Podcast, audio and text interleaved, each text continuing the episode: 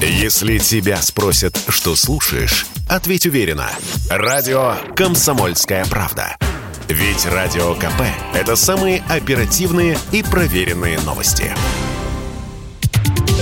Самые свежие новости шоу-бизнеса читайте на портале телепрограмма.про.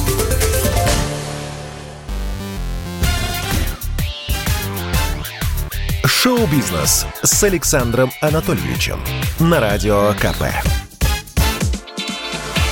Это новости шоу-бизнеса на Радио КП. И я Александр Анатольевич. Здравствуйте. По роману Хиллари Клинтон снимут политический триллер.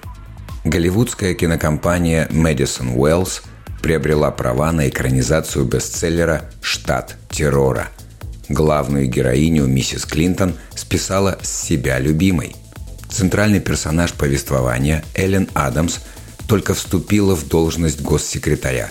Она вынуждена работать под командованием бывшего политического конкурента, которому проиграла гонку за президентство. Конфликт между двумя противоположностями разворачивается на фоне серии террористических нападений – Враги страны воспользовались тем, что новая администрация на протяжении четырех лет не занималась зарубежными проблемами и потеряла влияние в критически важных регионах.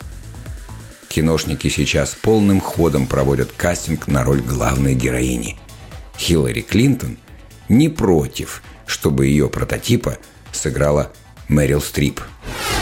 Канье Уэст включил свинку Пеппу в список своих противников – рэпер продолжает демонстрировать свое эксцентричное поведение.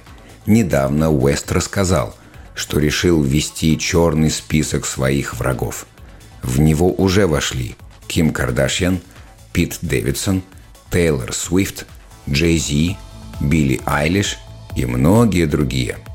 Но теперь стало известно об еще одной личности, которая, понимаете ли, не угодила Канье, а значит, угодила в блэк-лист – от артиста досталось ни в чем не повинной мультяшки.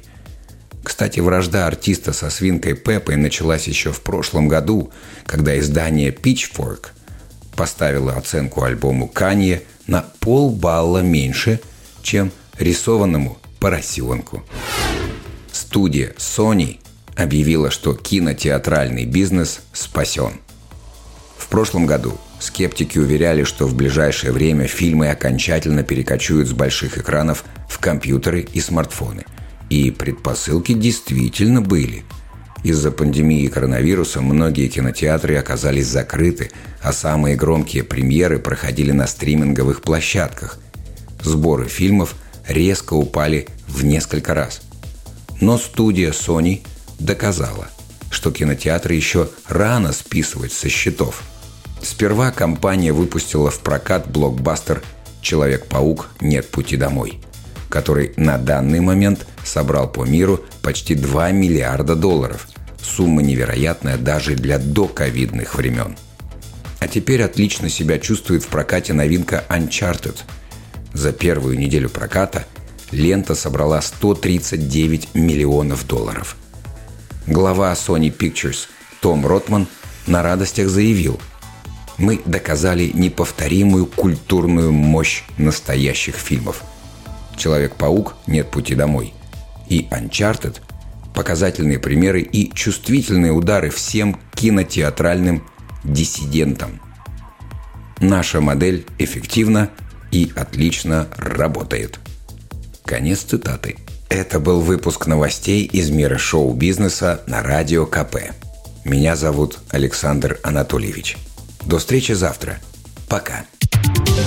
Самые свежие новости шоу-бизнеса читайте на портале телепрограмма.про.